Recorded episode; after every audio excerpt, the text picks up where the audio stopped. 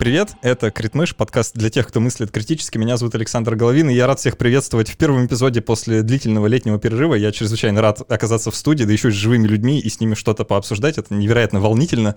Со мной сегодня в гостях э, биолог, медицинский журналист, создатель телеграм-канала Dart Biology, еще автор замечательных научно-популярных книжек Ирина Баде. Привет. Привет! Ура! Я по вам соскучилась. Мы тоже. Я уверен, все слушатели тоже по тебе скучали.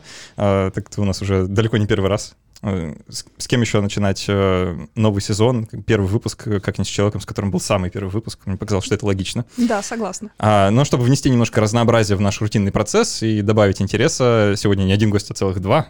И со мной сегодня еще научный коммуникатор и директор медицинского офиса в КБ «Полиндром» Лиза Дубовик. Привет. Привет, я в своем любимом подкасте. Все, мы, мои любимые люди собрались в своем любимом подкасте. Вот. А, мы таким составом сегодня собрались, чтобы поговорить про ситуацию с вакцинацией, коронавирус. И, знаете, в целом даже не для того, чтобы ну, кого-то в чем-то убедить, а скорее, чтобы вы помогли мне смириться с вот, жизненной ситуацией, чтобы попытаться найти ответ на вопрос, а почему получилось так, как получилось. А, ну, прежде чем начнем это делать, я по традиции, чуть не забыл вообще это сделать, говорю спасибо нашим патронам на сервисе patreon.com. Ребята, это невероятно. Честно, вот если бы не вы, я бы из этого отпуска не вышел, наверное, никогда. Вот спасибо всем людям, кто на протяжении всех этих летних месяцев э, с их повторами не отказывался от поддержки, и новым людям, кто пришли, это потрясающе. С Патреоном будут происходить некоторые изменения, которые, наверное, должны были произойти еще чуть раньше, но я не все успел, поэтому они будут происходить прямо по ходу.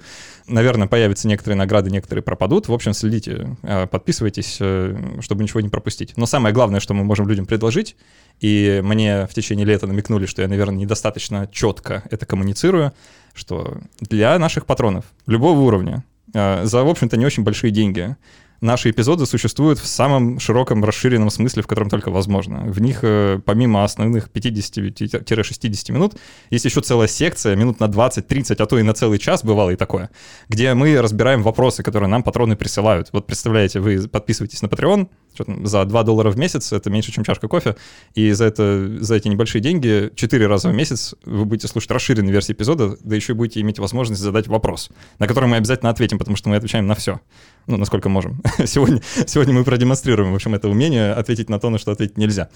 Такое предисловие, и начать я хочу вот с чего, ребят. Я, знаете, какое-то время назад начал вспоминать, э, помните, была мода году в 2010, вот в начале э, десятых э, и чуть раньше, мода на фильмы про зомби-апокалипсис, вот про Uh, сериалы были, да, очень знаменитые фильмы. Я когда... Меня мама очень ими увлекается, поэтому мода до сих пор еще идет. Да. Такие отголоски, да. ну, а, коронавирус, может, немножко подпортил как бы э, кассовые сборы таким картинам, но тем не менее. Мне всегда интересовало, вот когда я на эти фильмы смотрел, ты же себя представляешь на месте главных героев и думаешь, блин, а вот каково было бы, если бы в реальном мире действительно начался зомби-апокалипсис, начался бы какой-то зомби-вирус, вот что бы люди делали? И кажется, я теперь знаю. Э, все бы отрицали до последнего, что ситуация серьезная, говорили, ну, это не страшнее гриппа, а когда появилась вакцина, сказали бы, ну, нет, от нее побочные эффекты бывают, я, наверное, лучше так э, порискую. Вот, э, то есть люди бы полностью игнорировали зомби-апокалипсис. Вот теперь мое полное мнение, и следующий фильм про зомби должен быть вот абсолютно скучным, где все люди просто ходят такие, а, ничего вроде не происходит. Слушай, на самом деле я хочу тебе сказать, что есть такой фильм, а, по-моему, «Эпидемия», что-то как-то так он называется, и э, в самом начале пандемии, еще год назад, когда она только-только начиналась, все ринулись пересматривать этот фильм, потому что там, что самое интересное, там тоже началось все с Китая, там, в общем, летела какая-то девушка, по-моему. В какой-то момент она, значит, прилетела в другую страну, там со всеми пообщалась с бизнес-партнерами. И, ну, в общем, в принципе, все произошло точно так же, как и у нас. Единственное, в чем разница, это то, что э, вирус, который был в фильме, он был гораздо-гораздо смертоноснее. То есть там люди просто пачками умирали, там смертность, летальность, вообще какие-то жуткие параметры эти были. И, соответственно, происходило примерно все то же самое, что и у нас в начале.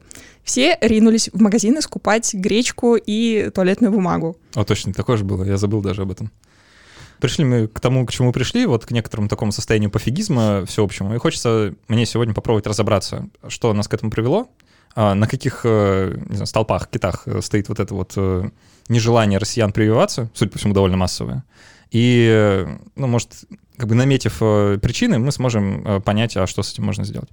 Давайте я вот обозначу три наших сегодняшних вехи, которые, как мне видится, три не знаю, главы, если хотите, нашего разговора. А, глава первая про тотальное недоверие медицине и властям. Я думаю, что, наверное, стоит э, начать именно с этого, так как мне здесь видится основной вес. Я бы поменяла только порядок, наверное. А, ну, властям и медицине. Хорошо. Да. Смотрите, мне кажется, что вопрос о недоверии медицине даже особо не стоит, потому что, кажется, сама медицина в большом количестве отговаривает людей вакцинироваться, и люди этому доверяют. То есть получается, что люди доверяют медицине, которая говорит им не вакцинироваться в огромном количестве кабинетов поликлинических, а, в видео тиктоках, там, в общем, в разных других форматах. И я бы сказала, наверное, если бы могла, что это не кризис доверия, а кризис э, института репутации вообще в сфере и науки, и медицинской науки, когда люди, которые, у которых есть какие-то звания, какие-то должности, э, говорят вещи, которые не должен мочь вообще произнести человек, у которого есть какое-то научное образование, потому что то, что они говорят, э, рассказывает лишь, что они, скорее всего, вообще ничего не читали и, кажется, даже пропустили школьный курс биологии, потому что большинство вещей, которые мне понятны о вакцинах в целом, мне были понятны где-то в районе 17 лет. Ничего не изменилось. Я не как-то дополняла свои знания по этому вопросу. Поэтому мне кажется, что э, люди доверяют врачам. И мой опыт журналиста медицинского и научного коммуникатора говорит мне, что э, люди в большей степени, например, доверяют материалам, в которых есть э, комментарии эксперта или интервью с экспертом, нежели материалам, написанным по научным источникам. То есть образ врача, образ медика несет некий, некое доверительное зерно. И кажется, врачей бы в плане доверия я бы не трогала. По поводу властей, да. А, но это тоже какой-то немного странный механизм. Я его для себя не до конца поняла. У меня тут был опыт. Я участвовала в одном телешоу, в котором, значит, спорила с антипрививочницей. Но антипрививочница э, звучит слишком. Это не была антипрививочница, то есть не Э, я бы не сказала, что девушка, мой оппонент, она э, вот в движении антипрививочников, этом классическом, э, у которого свои классные аргументы про эмбрионы, там вот это вот все ртуть. Нет, у нее были такие вот вбросы про то, что если они нас сегодня прививают, завтра реально там заставят ходить в намордниках. Как это внутри, в голове у людей становится в один ряд, до конца сложно понять но, кажется, существует какое-то странное представление о беспредельной власти власти, которая может вообще все, если ей только, ну не знаю, типа, как там это, протяни палец, а, оторвет руку, как это вообще звучит? Мне кажется, это какая-то наша российская классика. А вот, если вы помните, был такой прикольный пример, а, вообще, безотносительно темы. Значит, когда-то, по-моему, Аэрофлот не пустил кого-то с котом на борт, потому что кот весил там насколько-то не на очень много больше, чем можно, аргументировав это словами, что, мол, если мы сейчас всем разрешим, то все ринутся. И кажется, вот эта вот мысль про то, что если мы сейчас, то они потом, она работает в России как-то слишком драматично в головах людей. Типа, вот сегодня мы им разрешим нас вакцинировать, завтра всех загонят в концлагерь. Как это связано? На Мне до конца деле, непонятно. На самом деле звучит не очень нереалистично. Вот ты сейчас это озвучиваешь, и для людей, которые росли в определенной э, эпохе политической, мы должны учитывать, что у нас все-таки большая часть работающего населения, она такая достаточно возрастная, и, соответственно, они застали вот этот период, когда мы были совсем маленькие, мы же такие миллениалы все тогда только рождались, а люди тогда уже жили, они переживали все эти кризисы, и, соответственно, у них в голове еще сидит что а вдруг мы откатимся вот так, как было тогда. И надо сказать, с учетом политической обстановки во многих странах, это, в принципе, не выглядит э, совсем таким нереалистичным прогнозом. Элементарно там взять и заставить всех вакцинироваться с учетом того, что там вводили QR-коды. Вот э, для людей вот эти QR-коды — это как тряпка красная для быка, то есть ну, не обязательно красная, конечно, как мы знаем, но все равно это как тряпка, которая шевелится. Хорошо, я скажу так. Мы же все-таки на критмыши. Вот, э, у нас тут подкаст для тех, кто мыслит критически. Красным она должна, не должна быть. А для людей любое вот такое разделение населения выглядит как какая-то сегрегация. И они сразу начинают проецировать это на себя. Мы же всегда все проецируем на себя. И, соответственно, я бы здесь э, вернулась к дискурсу про то, что медицине не доверяют везде. Вот если мы посмотрим там на Штаты, там, конечно, тоже гораздо больше людей привилось, но там тоже очень много аргументов э, связано там, с тем, что люди не доверяют вакцинам, у них совершенно другие аргументы, естественно, потому что у них там Pfizer они не верят и так далее. У нас, наоборот, все верят почему-то Pfizer, хотя тоже не все. Нет, не все, вру, не все. Вот, но как бы медицине не верят везде, по миру. Поэтому здесь, мне кажется, логичнее было бы отталкиваться именно от э, медицины как политического института такого. Э, я сейчас тоже в оправдание того, что мы находимся в подкасте, который называется «Критмыш», и вначале которого я говорю, что он для тех, кто мыслит критически, а, просто отмечу а, вот то размышление, Лиза, которое ты привела, твои оппонентки, да, по дебатам, что если сейчас разрешим нас прививать, то завтра в наморднике на всех. Это это называется когнитивная ошибка скользкого пути, да, или скользкой дорожки, что вот если позволить это, то, значит, э, весь последующий каскад э, реакций. Но это как бы логически некоторое заблуждение. Оправдываю, оправдывая название подкаста, да, сейчас. Да. А, хочется вот о чем еще поговорить в контексте недоверия врачей, э, недоверия властям и медицине как некоторому продолжению властей. У нас какая-то такая немножко шизофреничная ситуация, когда мы то ли победили коронавирус, то ли не победили, то ли у нас третья волна, то ли не третья волна. А, вроде все хорошо, а вроде все плохо. И вот эти вот ну, непонятные сигналы, да, я, я, наверное, понимаю, почему с политической точки зрения, да, Путин может себе позволить во время прямой линии говорить, что он не против э, точнее, что он против принудительной вакцинации, а может и не против, кто его поймет, да, э, и это как бы вот такой месседж. Завязан чисто на политику, да, медицина здесь, наверное, ни при чем. Но то, что это играет не на руку компании массовой вакцинации, наверное, очевидно. Ну, будем честны, он, в принципе, и не обязан об этом думать, об этом обязаны думать другие люди. Другой вопрос — Могут ли они себе это позволить? Ну, это вообще уже отдельная история. О, кстати, самое время да. э, рассказать слушателям, что я здесь сижу с двумя гражданками иностранных государств и обсуждаю, да. я обсуждаю разные э, внутриполитические российские дела. Э. Э, Ира из Азербайджана, а Лиза из Беларуси. Да, самое время, раз уж мы говорим про наш конфликт интересов, надо сказать, что я привита спутником и собираюсь ревакцинироваться, а еще я заставила, ну, как заставила, я уговорила всех своих знакомых родственников, которые мне были доступны по телефону и так далее, чтобы они тоже привились. Единственный непривитый у меня сейчас остался папа, потому что он сейчас далеко находится от меня, я не могу на него вот прям повлиять. Он отказывается. На самом деле, э, мне кажется, что очень важный момент про то, что вот мы, допустим, заходим на сайт, вот, допустим, представим, что мы находимся в Великобритании. Вот мы хотим найти какую-нибудь актуальную информацию по медицине мы пойдем куда? На сайт Минздрава. NHS.org. Да. да, если мы сидим в Америке, куда мы пойдем? На, на CDC. CDC. Именно. Когда мы сидим в России, куда мы пойдем? Если мы пойдем, даже вот мы такие супер умные, на сайт Минздрава, если мы пойдем, что мы увидим? Мы увидим ничего мы увидим, что там, значит, прошло какое-то заседание, какой-то чиновник с каким-то именем и фамилией, они там, значит, что-то сказали, что они сказали, тоже совершенно непонятно. Что Минздрав проинспектировал какой-нибудь институт, да, что, обязательно будет. Что, оказывается, у нас есть углубленная диспансеризация, а потом только ты узнаешь, что углубленная диспансеризация нужна в том числе и для вакцинации, как оказывается. Да, представляете? Вот, и, соответственно, ты пока читаешь эту новость, ты даже понять не можешь. Вот я, как бы, я с этим работаю, я вообще не понимаю, зачем они наполняют таким образом сайт. С другой стороны, Окей, мы заходим на наш сайт Роспотребнадзор. Надо отдать должное, что на сайте Роспотребнадзора действительно есть большое количество ответов на разные совершенно вопросы населения но они представлены так отвратительно, просто невозможно. Ну, это какие-то... Это сайт вот прям вот из начала двухтысячных. Вот мне кажется, что они эм, заполняют этот сайт просто потому, что ну, они должны. И я могу понять, вполне вероятно, что им не платят столько денег, чтобы они занимались качественным наполнением сайта. Это потому что это достаточно кропотливый труд. И, естественно, люди, которым за это не платят достаточное количество денег, люди, которым не выделили на это бюджет, они заняты совершенно другими делами. Они могут там организовывать работу на местах и так далее, и заниматься там, допустим, работой с врачами.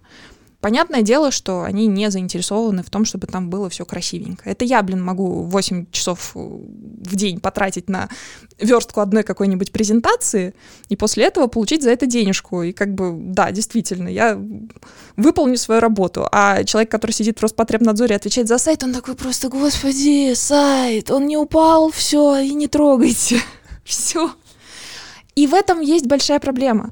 Мало того, что человек должен знать, что ему нужно зайти на сайт Роспотребнадзора, а не на сайт Минздрава. Мне бы в голову не пришло никогда. Вот как бы, понимаешь, да. Вообще, вот... можно я сразу вмешаюсь? Да. Для коронавируса есть третий сайт, на который есть. ведут все, э, все, короче, ведет на сайт stopcoronavirus.rf. И про а него не... нифига никто не знает вообще до сих пор. Ну, он, он указан, э, стоит сказать, что на всех э, носителях, типа, мол, вакцинируйтесь, везде написано stopcoronavirus.rf. Написано, но никто не ходит. Вот, то есть я спрашиваю прям реально людей, ты знаешь про этот сайт? Ой, я первый раз про него слышу. Пандемии полтора года я уже. Я слышал про этот сайт, но ни разу не заходил на него. Я заходила на него каждый день во время начала пандемии. Прям Сначала каждый день. он был очень плохим, потом стал очень хорошим. Очень хорошим, Там да. действительно хороший сайт, хорошая информация, там даже написано нормальным языком. Да, и там даже есть все ответы на вопросы, даже для иностранцев, кстати. Ага, да. а, а чем тогда он нам не нравится? Чем? Он нам не нравится тем, что про него никто не знает. А, то есть э, вся проблема в том, что про него просто мало да, говорят. Да, то есть, понимаешь, чело... Э, у нас, в принципе, нет такого единого портала, где человек, вот, допустим, не знаю, условно, возьмем мы не коронавирус, мы возьмем, не знаю, там, э, рак молочной железы какой-нибудь. Куда пойдет, опять же, американец или э, англичанин, который заинтересуется? Он пойдет на сайты профильных организаций, там NHC, он пойдет на CDC, он пойдет на cancer.org. Наш человек, базово мы принимаем, что он не обязан знать английский язык. Он там что-то учил, но он не обязан, во-первых, там даже может быть какая-то специальная лексика условная. Ему нужна информация на русском. У нас нет такого профильного сайта, где было бы написано все. У нас есть там, не знаю, определенные фармкомпании, не буду называть названия, но они делают специализированные порталы для пациентов, с которыми они работают. Там, например, для псориаза есть, для ревматоидных всяких заболеваний и так далее. Но мы не имеем единого сайта, где у нас собрана вся полезная информация для пациентов. И, соответственно, человек даже не знает, ему в голову не придет, что, ой, а оказывается, можно погуглить там какой-то отдельный портал, что он, оказывается, существует. Да, и при этом у Минздрава есть замечательнейший сайт, на котором предлагается э, бросить курить и пить и следить за своим весом, да. который можно найти, если спуститься вниз сайта Минздрава, нажать на пару ссылок, увидеть картинку, и этот сайт полон абсолютно непроверенных публикаций, и там можно скачать плакаты, абсолютно унижающие честь и достоинство любого человека, я бы закурила, честно говоря, чтобы протестовать против этого сайта. А, видимо, оттуда берутся все эти плакаты, которые, знаешь, в наркологических центрах висят. Да, да. Да, э, это вот что-то что вроде того. Я вообще, я всячески поддерживаю вот разговор по поводу того, что нет порталов. Это типа моя цель на будущее. Я вот мечтаю поучаствовать в создании такого, наконец, чтобы какой-то такой портал появился в России. В чем вообще, как я вижу, проблема? И, кстати, это немножечко нас вернет к вопросу о коронавирусе. Дело в том, что два самых крупных ведомства в России не поделили инфор... эм, как бы не поделили область информирования, во-первых, о коронавирусе, но там более-менее разобрались еще. И вот информирование о вакцинах. Причем прикол весь в том, что из-за того, что у Минздрава есть своя вакцина, и у Роспотребнадзора есть своя вакцина, и им не очень нравится э, сделать что-то вместе. Э, это абсолютно ущербный ход мысли, если ты государственный орган, э, и у тебя вообще-то, ну там сколько, 100, 130 миллионов населения, да, в России? 140. 140, простите. Ну, уже а, поменьше, я думаю. Ну, ты иностранка, так что тебе нужно. А, ну, спасибо. 140 миллионов граждан, и твои какие-то корпоративные внутренние какие-то вещи, моменты и неумение договориться должны остаться где-то в стороне, потому что тебе нужно спасать страну. Э, вот, но нет, вы не можете поделить коммуникацию, поэтому Роспотребнадзор уходит сам своими силами рассказывать. И вот, кстати, э, ты говорила, что у них там есть информация, действительно есть, но там везде эпивак корона. Там нигде даже, там вакцина и пивак корона синонимы в их текстах. Да. При, при этом это, ну, скажем так, вакцина без должного, без должной доказательной базы. И у нас есть другое ведомство, которое занимается продвижением своей вакцины только посредством отправления создателей в интервью. А, и больше ничем, ну, то есть никак. Как спутник продвигается? У нас вообще, да, со спутником все очень плохо. Я как человек, который отчасти участвует в его продвижении, ну, как участвует в его продвижении чисто на волонтерских началах. Мне никто не заносит денег, да, к сожалению. Вот. Э, суть в том, что, ну, я просто знакома с одним из разработчиков вакцины, и мы периодически там, когда был еще Clubhouse, кто-то про него вообще помнит, вот, э, я помню в комментариях к предыдущему подкасту, когда мы обсуждали проблемы психиатрии, кому-то очень сильно не понравилось, что я сказала, что я сижу в Clubhouse е и в TikTok е. Ну, в общем, в Clubhouse е я не сижу теперь. Можете быть спокойны. TikTok нет. Ой, я тоже недавно Clubhouse удалила. Думаю, что он там висит? Да. Зачем? Вот, ну, в общем, ситуация такая, что мы, когда сидели в этом самом Clubhouse е, мы познакомились с очень э, хорошим человеком, как раз одним из разработчиков вакцины. И надо сказать, что работу, которую проводит именно он, то есть э, она достаточно такая полная, то есть он везде ходит, он светит лицом, можно сказать, он рассказывает очень много э, именно такой информации научной. Но проблема в том, что в Клабхаусе, ну, там, послушает его 3000 человек. Половина из них вообще не из России, например, может быть. Там, например, какие-нибудь мигранты из США решили послушать. Э, он там ходит к Плющеву недавно ходил, э, Александр Плющев, э, ходил на стрим и тоже там рассказывал про то, как вакцина. Он там записал подкаст на два с половиной часа, там, по-моему, да, эффект наблюдателя. Вот, и, соответственно, там на два с половиной часа рассказывается, как они так, так быстро они сделали вакцину, то есть каким образом это вообще получилось.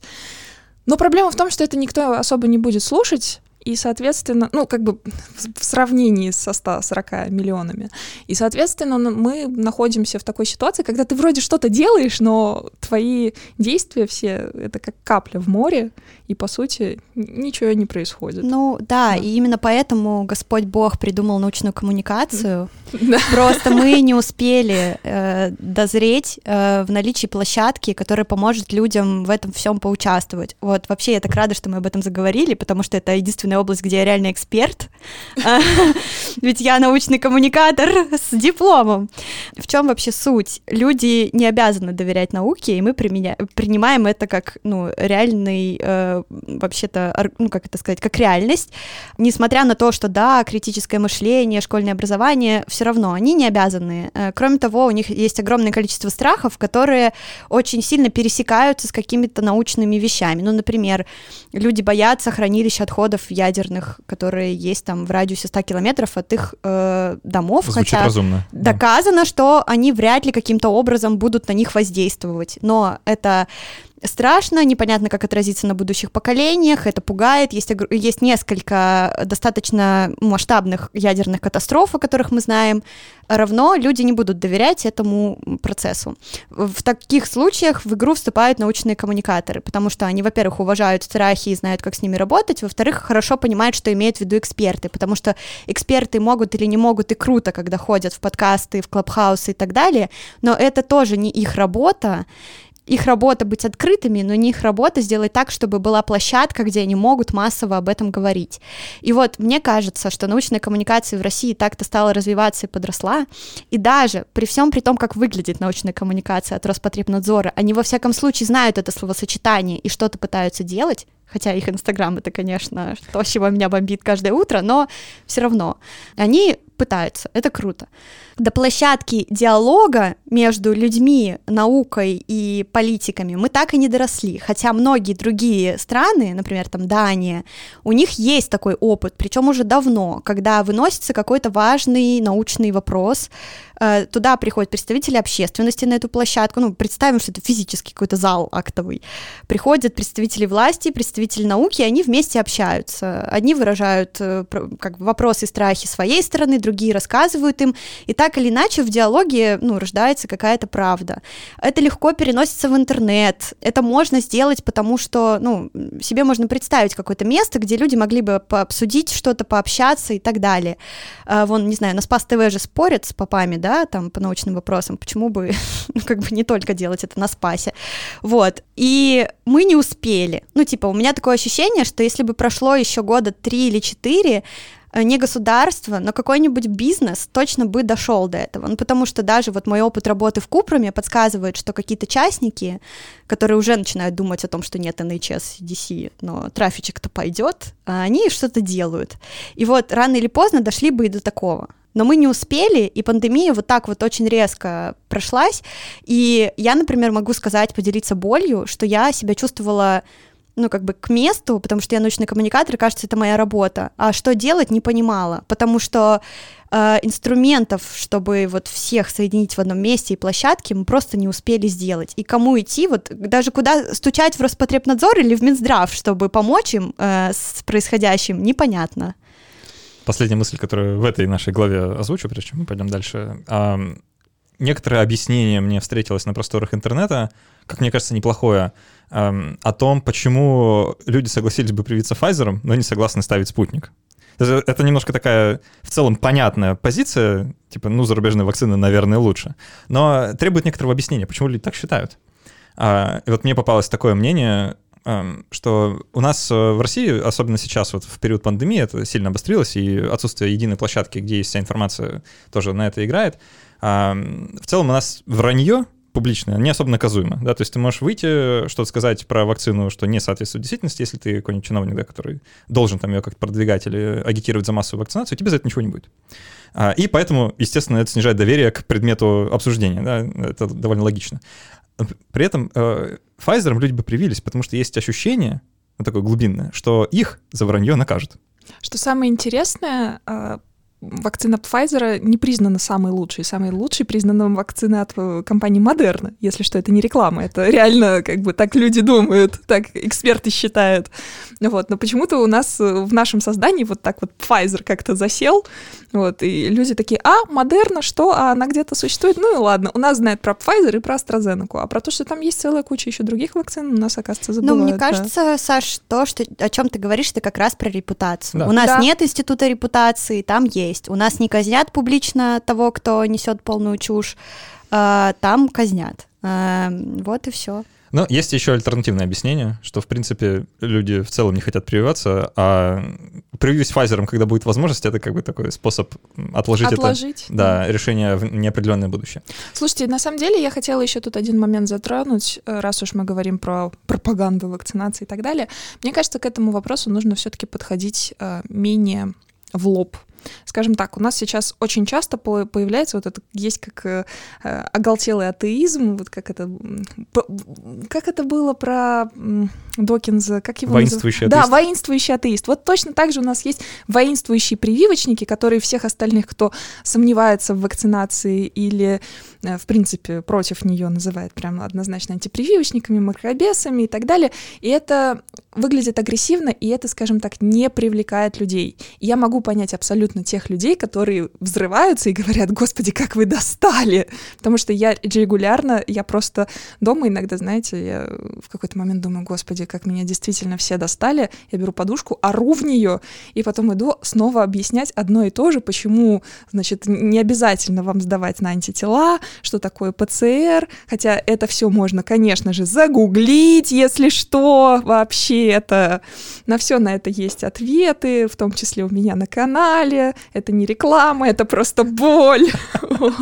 Ну, в общем, Ситуация э, заключается в том, что очень часто у людей действительно сдают нервы, и я могу их понять. Но в этом-то и наша, наверное, обязанность как коммуникаторов, как просветителей и так далее Отталкиваться да, от этого отталкиваться да. от того, что как бы люди-то не обязаны тебе не верить, не доверять, ты вообще для них непонятно кто, и ты причем приходишь и начинаешь зачем-то с ними агрессивно разговаривать и называть их мракобесами. Но так делать нельзя. Ну, если ты пытаешься поставить цель э, да. добиться того, чтобы люди вакцинировались так, а не просто их унизить, да, то это странный подход. Вид... Просто в тему вот это э, отношения видели эту рекламу запугивающую про вакцинацию? Да. да. Сколько должно Сколько умереть, должно чтобы умереть, ты привился? Да. Я когда увидел, я просто офигел, типа, Ну, это отличный способ отвратить людей от вакцинации. Да. Прям а, мое почтение. Ну что, а, давайте вторую главу. Э, Лиза, ты частично ее затронула в самом начале а, про врачей, которые не рекомендуют. Мне кажется, что это важно. И это некоторым образом такое контринтуитивно. Почему это у нас люди не верят в медицину, не верят отдельным врачам? Да, давайте вот про этот феномен. Э, Персонифицированная медицина. Она в Россию пришла раньше, чем я ожидал. Почему, почему у нас э, рассказы вроде там, врач подруги моего брата не рекомендует вакцинироваться, поэтому и я не буду. Вот, откуда все это взялось? Да, это стандартное когнитивное подтверждение своего мнения. То есть мы ищем не просто информацию, которая находится вокруг нас, и мы пытаемся там что-то критически осознать. Нет, мы уже имеем определенное мнение по вопросу, и мы ищем просто подтверждение. А все остальное мы говорим, нет, это неправда, и находим миллион, пусть даже самых абсолютно логичных, пусть даже абсолютно нелогичных, как, например, там, что везде все врут, и никому нельзя доверять. Это можно как с одной стороны посмотреть на это, так и с другой стороны на это посмотреть. Мы просто ищем подтверждение своим мыслям, которые у нас уже есть, которые уже сформировались. Ну, еще это стандартный месседж любой пропаганды. А, вообще-то это работает, во-первых, работало в начале пандемии, когда распространялась информация по чатам в WhatsApp, что горячая вода убивает коронавирус. То же самое, заменяйте горячую воду, говорите про прививку, а, которая кого-нибудь там убивает или лишает фертильности. То же самое работает, я уверена, уже очень давно. Господи, мне хочется шутить про методички НАТО. А, Короче, ну это же классика. Ты выбираешь какого-то эксперта, который не напрямую связан с двумя или там через один, через одного или через двух типа знакомых, с которыми сложно связать мнение этого эксперта, перепроверить его и так далее. И рождается таким образом у нас какой-нибудь э, друг сначала, потом его родственник, ну типа там деверь э, моего знакомого с работы, чей э, брат работает, например, в Минздраве, э, говорит, что ну, в общем, и по такой схеме можно соорудить любое сообщение. Например, что завтра будет война. И все пошло-поехало по Слушайте, а как WhatsApp. же эти замечательные сообщения о том, что, знаете, у моей подруги муж ФСБшник, он не рекомендует сегодня ездить на метро. Это же стандартно. Помните, когда был трагический случай в метро у нас в Санкт-Петербурге, тоже были огромное количество просто Так, таких такое, это сообщений. было прямо было. аналогичное по, по этой же копирке про коронавирус, да, что э, жена военного с ближайшей военчасти сказала обязательно закрыть э, или открыть, там, в зависимости от интерпретации, э, окна в вашей квартире, потому что над Москвой будут распылять э, значит, противовирусные препараты или вакцину или что-то такое. У меня есть ощущение, что вот это все, это на самом деле инструменты работы со слухами, которые есть и изучаются уже очень давно. Сначала они каким-то эмпирическим способом изучались, я так думаю, в веке так 17-18 этим пользовались власти для того, чтобы распространять слухи по городу, какие-то слухи в нужных им кругах распространять. Потом это все просто диджитализировалось, и дальше все так же работает. Э, Что-то подобное описано в книжке моей любимой «Кристаллизация общественного мнения» про то, как управлять и пропагандировать, э, собственно, слухи. Это такой же вот инструмент работы. Мне кажется, что это вот в меньшей степени связано с э, отговаривающими от вакцинации врачами, в большей степени просто с работой, наверное, если мы вообразим себе, что есть какое-то гнездо антипрививочников. Я вот не знаю, вы, кстати, верите в это? Как вы думаете, это какая-то управляемая Какой-то- организация? какой-то штаб, э, штаб Это звучит как конспирологическая теория. Ну вот да, если я честно. просто, я себе не позволяю так думать, но просто какие-то вещи иногда выглядят э, как такие шикарно продуманные, что мне хочется верить, что может, ну хотя бы какое-нибудь агентство на них работает, Не, ну коммуникационное, ну типа Смотри, есть кто-то, определ- кто-то это делает. Э, Насколько я могу вот поговорить с, эм, с точки зрения ВИЧ-диссидентства, есть у них там определенные врачи, которые выступают в качестве экспертов, которые и являются генераторами всех идей. Соответственно, когда мы видим, что у нас в вакцине могут а, внезапно обнаружатся прионы, потому что там используется бычья фетальная сыворотка, а у коров может быть вообще-то бешенство, и туда могут как бы в эту сыворотку, оказывается, попасть прионы, в скобочках нет. Соответственно, этот тезис не мог придумать человек, который, э, ну, скажем так, не особо шарит в биологии. Соответственно, этот тезис мог придумать только человек, который действительно знает, как это функционирует, что такое прион элементарно. Но не до конца. Да. Э, нет, на самом деле, надо вот, э, раз уж у нас крит-мышь все-таки, да, надо сказать, что шанс того, что действительно возможно, попа- ну, как бы он теоретически, он есть, но он настолько минимальный, что там его даже никто никогда в жизни учитывать не будет. То есть, ну, потенциально мы можем себе представить, что действительно есть какая-то больная корова, хотя на самом деле сыворотку не берут в тех странах, где есть коровье бешенство. Но допустим, есть такая корова. Вот у нее взяли сыворотку. Потом, значит, э, в эту сыворотку должен попасть прион. Если, как бы вы видели когда-нибудь, как, как выглядят вообще белки, это очень большая такая конструкция. Как бы прион — это еще и неправильно собранный белок, ему как бы надо каким-то образом пройти через фильтр. Потом, значит, эту сыворотку должны были очистить. Потом из этой сыворотки э, прион должен был попасть в клетки, таки, там каким-то образом размножиться, и там после этого, после очистки попасть в вакцину в таком каком-нибудь э, количестве, которое вызовет болезнь. Ну, то есть это ну, это гомеопатическое какое-то. Да. Мы тогда должны признать, что гомеопатия тоже может работать. Да, то есть ну, вот типа... это теоретически такой вариант возможен, но он никогда в жизни не, не был зарегистрирован, хотя у нас как бы достаточно длительное время уже мы занимаемся вакцинами, и, надо сказать, не всегда у нас были такие замечательные э, правила безопасности. О, да. А, ну, давайте с обратной стороны тогда. Про людей понятно, да, почему такое доверие своим, условно говоря, да, вот врач в поликлинике работает, он свой, он нормальный, он с этими вот там не связан, которые мне врут 24 э, на 7, да, он, если сказал, что там надо или не надо, я ему верю. Это, это в принципе, нормальная позиция, в этом ничего странного нет, и людей можно только поддержать. В этом верьте своим врачам, это, наверное, хорошо. А, проблема в том, что врачи почему-то не рекомендуют прививаться. Это даже там статистические какие-то исследования на этот счет были, что вот ну, врачи просто не берут на себя эту ответственность и не говорят, идите привейтесь. Почему? А что вообще происходит? Почему так? Тут есть, наверное, две такие стороны для меня глобальные. Во-первых, врачи — это тоже люди. Внезапно. Да, то есть, ну как бы они могут заблуждаться.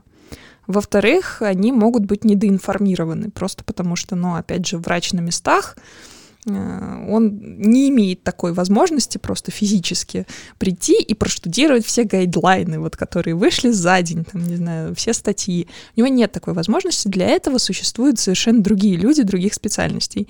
Это не его обязанность. Ну, как бы мы можем технически записать это в его обязанность, но на самом деле нет, не можем.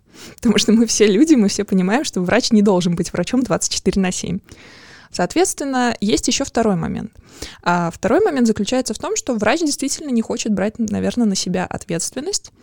А, и это связано с тем, что врач, точно так же, как и любой другой человек, может а, иметь бремя знаний, скажем так, и он может, допустим, прочитать замечательную статью в Ланцете, увидеть, что угу, тут что-то не состыковывается. А потом вышла какая-нибудь критическая статья на эту статью в Ланцете, и такой, ну, как-то, наверное, странновато, особенно если мы посмотрим, что, значит, там какие-то промежуточные все-таки результаты исследований третьей фазы, а не сама третья фаза, она не завершена.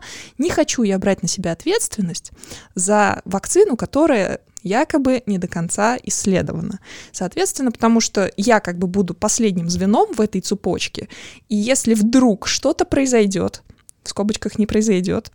Соответственно, пациент внезапно будет жаловаться именно на меня. Я потеряю работу, ну и так далее, и так далее. Вот эта катастрофизация дальше Ну, идет. а может и свобода, учитывая, какие у нас э, да. замечательные дела против врачей развернулись на последние лет 10, да, это большая проблема.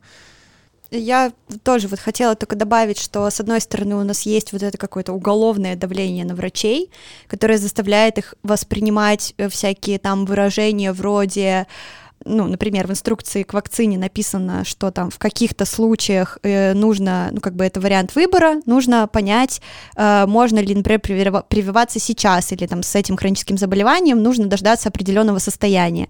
Это автоматически говорит врачу нет, потому что, а вдруг что? А если вдруг что, то это все, конец. Причем не конец карьере даже, потому что, честно говоря, э, с учетом того, что творится э, в медицине, российской что-то я ни разу не слышала, чтобы кого-то там выгнали из профессии за то, что он так плохо что-то сделал. Э, да, вопросов там много. Но это ладно, это другое. А именно вот какой-то уголовный конец э, и совсем нелестный. И, наверное, вот это вот все очень сильно пугает. Но я не знаю, в какой степени я, конечно, могу это критиковать. Я начиталась, естественно, Ильи Фомицева, который в своей э, такой очень Директор яркой... фонда профилактики рака. Э, Да, в очень яркой манере критиковать э, медицину в России, так как у них есть там проект, связанный с образованием, критикует уровень образования врачей, их нежелание там как-то разбираться в сути принимать какие-то решения и что-то рекомендовать. Я не знаю до конца, как это работает. Мне немного сейчас страшновато брать на себя ответственность, но кажется, есть какие-то гайды, по которым врачи должны работать. И они ими, кстати, очень красиво прикрываются, когда выписывают орбидол, потому что это написано в Минздравовских документах по лечению вирусных заболеваний. Если что, юридическую значимость несет только инструкция. А рекомендации на то и рекомендации, чтобы рекомендовать. Может быть, вы подкорректируете, по крайней мере, когда я последний раз смотрела, это было именно так, что как бы рекомендации носят рекомендательный Ну, характер. это логично, Да. да. это следует из их названия. Ну, Да. то есть в любом случае, понятное дело, да, что это рекомендации. Получается, что государственный орган, определяющий работу вот этих людей в своей сфере, говорит им, нужно вакцинировать людей, а они говорят, нет. Ну, это тоже в какой-то степени странно. Если бы мой э, замечательный босс э, Родион Скрябин, привет, Родион, э, сказал мне, объяснив мне достаточно достоверно и доказательно, что вот здесь лучше поступить вот так, было бы мне очень странно, если бы я втихаря и пошла э, и сказала кому-то, кому я помогаю делать медиа о здоровье, что на самом деле, мне кажется, что лучше пока повременить и делать по-другому. Ну, Мгм. это сомнительно с точки зрения даже иерархии какой-то, потому что в конце концов, если ты даже опасаешься ответственности, у тебя есть на кого сослаться. Ну, вот это любопытный момент, потому что, ну, действительно должны существовать, э, и они существуют, разные протоколы и рекомендации по тому, как лечить то или иное состояние у того или иного пациента, да. Э, ну, Это логично. Э, Врачи не придумывают ничего из головы, да, когда, э, как доктор Хаус, да. Тут, Ну да.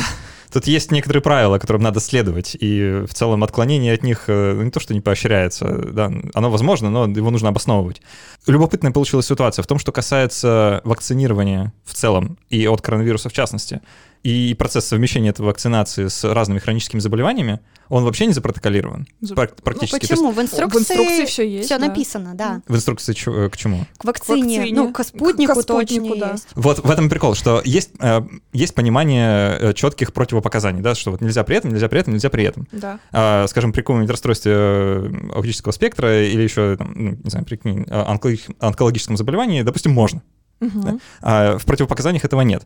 Но врач при этом, не имея четких вот инструкций на этот счет, может просто перестраховаться сам, опять же, Да, по тем же так причинам. Он так и делает. И так- Там написано с осторожностью, допустим. Вот. Да, да. И, он- и он так. Я пыталась вспомнить это словосочетание. Вообще отлично звучит с осторожностью. Это типа как? Ага, э, ну, с осторожностью это вот так. Перевожу теперь на русский, на русский очень, язык. да, Да, очень, очень так- медленно. Медленно. Нет, это не так. С осторожностью значит, э, что ты говоришь, На усмотрение врача. Ты говоришь не вакцинироваться. Мгм. Э, Не-не, ребят, вот у вас там э, что-нибудь э, хроническое, поэтому давайте... Посылаешь в онкодиспансер, например, за справкой от онколога, хотя диспансер этим не занимается. Ну, ты, дальнейший путь это не так важно, ты просто говоришь, нет, не вакцинируйтесь, а человек такой, ну, а можно медотвод? Не-не, у вас противопоказаний нет.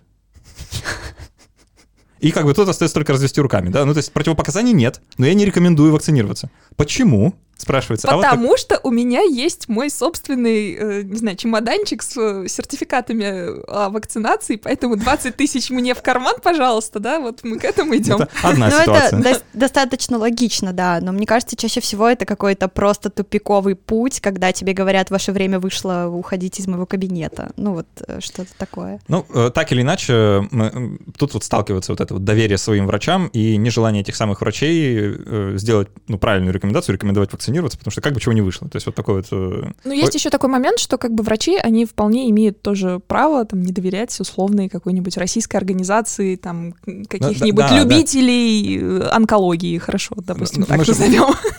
Мы же это говорим не для Да. того, чтобы свалить всю вину на врачей. Да. которые- А вот если бы они говорили вакцинировать, все было бы нормально. Нет, понятно, что проблема гораздо глубже и Да. многограннее. Но- Врачи тоже имеют право не доверять никому. Но тем не менее. Да, пожалуй. При этом это им не мешает почему-то какими-то невероятными дозами, например, лечить ковид с помощью антибиотиков, а, что есть, э, ну, что точно есть в наших э, тех самых рекомендациях, которые так исполняют, что аж не могут, которых нет в рекомендациях каких-то западных стран. А здесь они прям следуют ноте закона, И, насколько я понимаю, уже есть какие-то первые исследования по поводу того, как это сказывается на людях. Я видела, правда, это был пост одного очень хорошего кардиолога о том, что вышли первые исследования, которые говорят о некоторых кардиологических изменениях, изменениях в состоянии сосудов вот после массовых таких наблюдаемых на популяции, а, вот после этого интенсивного применения антибиотиков э, на фоне вирусной пневмонии такого рода достаточно, ну, как это, силь, сильный и весьма осязаемый такой ход в сторону повышения смертности, потому что сердечно-сосудистые заболевания, очевидно, зло, прям, которое прям массово уносит жизни людей, врачи делают. И делают, кстати, наверное, потому что антибиотики — это понятно. И сердечно-сосудистые заболевания тоже, если их хоть кто-то связывает в своей голове с антибиотиками, когда их выписывает. Но вот э, вакцина настолько непонятна, за счет этого вызывает столько страхов, что, собственно, э, наверное, в это упирается нежелание с этим работать. Потому что с антибиотиками работали все, профессор в университете, наверное, произносил это слово. А, там мой короткий опыт общения с Ниной Вакциной а, говорит о том, что в медицинских университетах очень скудные курсы, которые касаются вакцин, Саша, наверное, подтвердит, время Под, достать твое медицинское образование. А, что у вас там было по иммунитетам и вакцинации? в общем-то, даже сам процесс иммунизации, наверное, не очень до конца понятен как процесс многим специалистам, и это порождает огромное количество недоверия. То есть мы здесь упираемся еще в том числе, что, возможно, ну, стоило бы очень крупно поработать в сторону информирования врачей сейчас о базовых принципах вообще работы иммунитета и того, что, например, это вряд ли может быть связано, система, связанная, например, с фертильностью.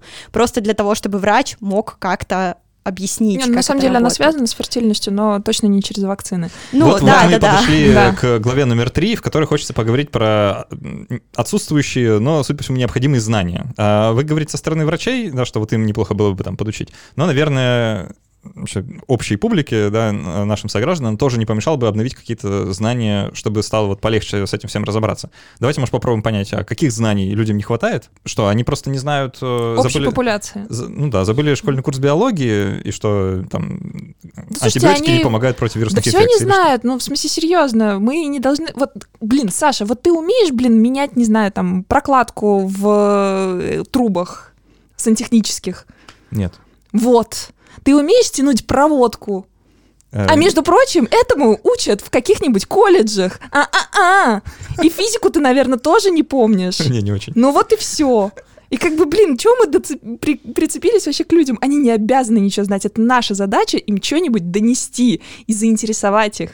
Понимаешь? Они... Да, я, я не говорю, что обязаны. Да. А каких знаний там мы им должны принести? А, вот что, что такого нужно людям рассказать, чтобы они такие, а, ну теперь все понятно. Мне кажется, что, э, как это сказать, э, не хватает какого-то базового понимания уровня запроса э, со стороны общества, прежде чем, ну вот нас, научных коммуникаторов, учат. Не ты там сверху приносишь, а у тебя сначала спрашивают, а потом ты отвечаешь. Или во всяком случае, если ничего не спрашиваешь, не спрашивают, говоришь, может вам что-то объяснить, может быть вам что-то хочется узнать. Сейчас вообще у общества есть как бы большой запрос на какие-то вопросы, и мы, кажется, сталкиваемся с другим уровнем проблемы, что большинство э, честных коммуникаторов реально искренне говорят, мы не знаем, потому что мы не знаем. И здесь уже нужно начинать какую-то другую коммуникацию, как мне кажется, про вечное и общественное. А, потому что есть какие-то вещи, которые мы делаем в обществе. Например, мы там не ходим голыми по улице, потому что есть такие правила. Получаем какое-то базовое образование. У нас есть правила, например, допуска или недопуска учителей в школе к работе, медицинские а, они не рассматривают это как ограничение своей свободы, они понимают, что они пойдут к детям, и, наверное, нужно провериться. И вот какое-то такое понимание спокойное у людей есть, а почему-то вакцинация, которая вообще-то является, наверное, нашим залогом счастливого сейчас существования, потому что в 60-е и 70-е мы все глобально умирали от не очень приятных заболеваний. Когда-то тогда нас вакцинация спасла, и она была таким общественным движением, как, например, э, флюорография. Вот когда это все только появилось в переездных таких пунктах, э, я не знаю, я вспоминаю образ из сериала «Позовите акушерку», где вот как раз про Англию рассказывается послевоенную, и там вот было про появление флюорографии, про то, как все массово шли, э, вот эти лучи какие-то через себя пропускали, но люди как-то вот понимали, что это нужно для какого-то сосуществования. И вот этого диалога, как какого-то про просто мирное сосуществование как будто бы нет. И мне иногда грустно, потому что я иногда, мне не очень нравится сравнивать себя постоянно с каким-то Западом или Востоком, например, какой-нибудь Японией, но я иногда чувствую, что здесь как будто бы этого нет, а там как будто бы это есть. Какое-то понимание, что для, для сосуществования нужно что-то делать, типа платить налоги. Может, это, кстати, потому что мы не знаем, сколько мы налогов платим. Кстати, да, может быть. В общем, ну, вот как... свалили все под конец на советское наследие и наше атомизированное, индивидуализированное общество. Ну, это, ну, это действительно так. Ну, да, кстати, говоря про, советское, да, говоря про советское наследие, э, сейчас же есть вот эта интересная тема с тем, что все ждут Ковивак. Да. Вот. Э, и тут, кстати, тоже можно... Почему про советское наследие? Потому что все-таки это Чумаковский центр, это очень известный, прям всемирно известный институт научно-исследовательский. А когда вот не надо, как бы, вот тогда мы все вспоминаем про институт репутации. А не НМИЦ, НИЦ или как его там, ну, короче, Гамалеи, а, они производят КГЦЛ, например. Да. Вот, и, соответственно... Неработающие препараты, если что. Да, и, соответственно, никто не будет разбираться, что там действительно люди занимались э, именно коронавирусными инфекциями, и они разрабатывали вакцины, которые направлены против МЕРСа, САРСа и так далее, там туберкулезная вакцина новая. Э, никто не будет с этим разбираться. Они зашли на Википедию, они прочитали и абсолютно обоснованно сделали вывод, что угу, как бы вот человек который делал Кагацел, вроде как хочет нам что-то вколоть, и вроде как типа что-то это эффективно. Не, не надо. Я лучше поверю в то, что Lancet опубликовал некачественную публикацию, и, кстати, такое у нас уже было, и тоже про прививки, это Эндрю Уэйкфилд, если что, тоже ланцетовская была публикация. А потом, в общем, это все дело э, завернули. Если вдруг да. кто забыл, хотя как такое можно забыть, это самая знаменитая антивакцинаторская статья, с которой, собственно, и началось какой-то новый подъем антивакцинаторского движения, в которой утверждалось наличие связи между прививками от э, кори хепатита и да. аутизма. А, естественно, необоснованно. Давайте вот самый конец, небольшой резюме по этим нашим трем главам. Итого мы выяснили, да, э, поправьте меня, если я не прав, что нам не хватает какой-то единой площадки, где была бы не только про коронавирус, вообще в целом по медицине, доступная медицинская пациентская информация на русском языке. И возможность общаться. И возможность общаться, задавать вопросы, которые вас волнуют. Ее просто нет. Да, и судя по всему, можно было успеть, но никто не успел. А коронавирус пришел внезапно. А потом, с врачами что-то странное, было бы неплохо, если бы они рекомендовали то, что нужно рекомендовать. Да. Но как им помочь а, поверить в себя, пока не очень понятно. И медицинские и общие биологические пробелы — это проблема не людей, которые не хотят их изучать, а нас, потому что мы не можем правильно им рассказать. Все так? Да, ну что, на этом тогда будем переходить к дополнительной части, где ответим как раз на вопросы, которые нам люди прислали. Чрезвычайно сложные, постараемся сделать, что сможем. Я напоминаю, что это будет сейчас после каста, который начнется ровно тогда, когда для вас, дорогие слушатели, подкаст закончится. Там мы с гостями будем обсуждать вопросы патронов, которые они нам прислали заранее, и будем на них отвечать как сможем. А еще минут, наверное, 20 ну, как пойдет. А, я напоминаю, что важно оставлять отзывы к этому подкасту. Пожалуйста, оставьте какой-нибудь отзыв. Мы начали новый сезон. Ну, сезон вообще странный про, про подкаст, который так долго выходит думать в сезонах, но вот, допустим. А, первый эпизод, пожалуйста, напишите, что вы вообще про все это думаете, нравится вам то, что происходит, как вам а, формат, когда несколько гостей, насколько это удобно и приятно слушать. В общем, напишите, пожалуйста, я это с удовольствием почитаю и даже отвечу, если на площадке, на которой вы нас слушаете, есть возможность ответить на ваш отзыв, например, в Кастбоксе. Вот напишите в Кастбоксе, я отвечу. А, ну и, конечно, становитесь патронами, приходите по ссылке внизу, э, ну и вакцину сделайте, ну, не болейте. А так все. Спасибо, что были с нами. До встречи через неделю и пока. Пока. Пока-пока.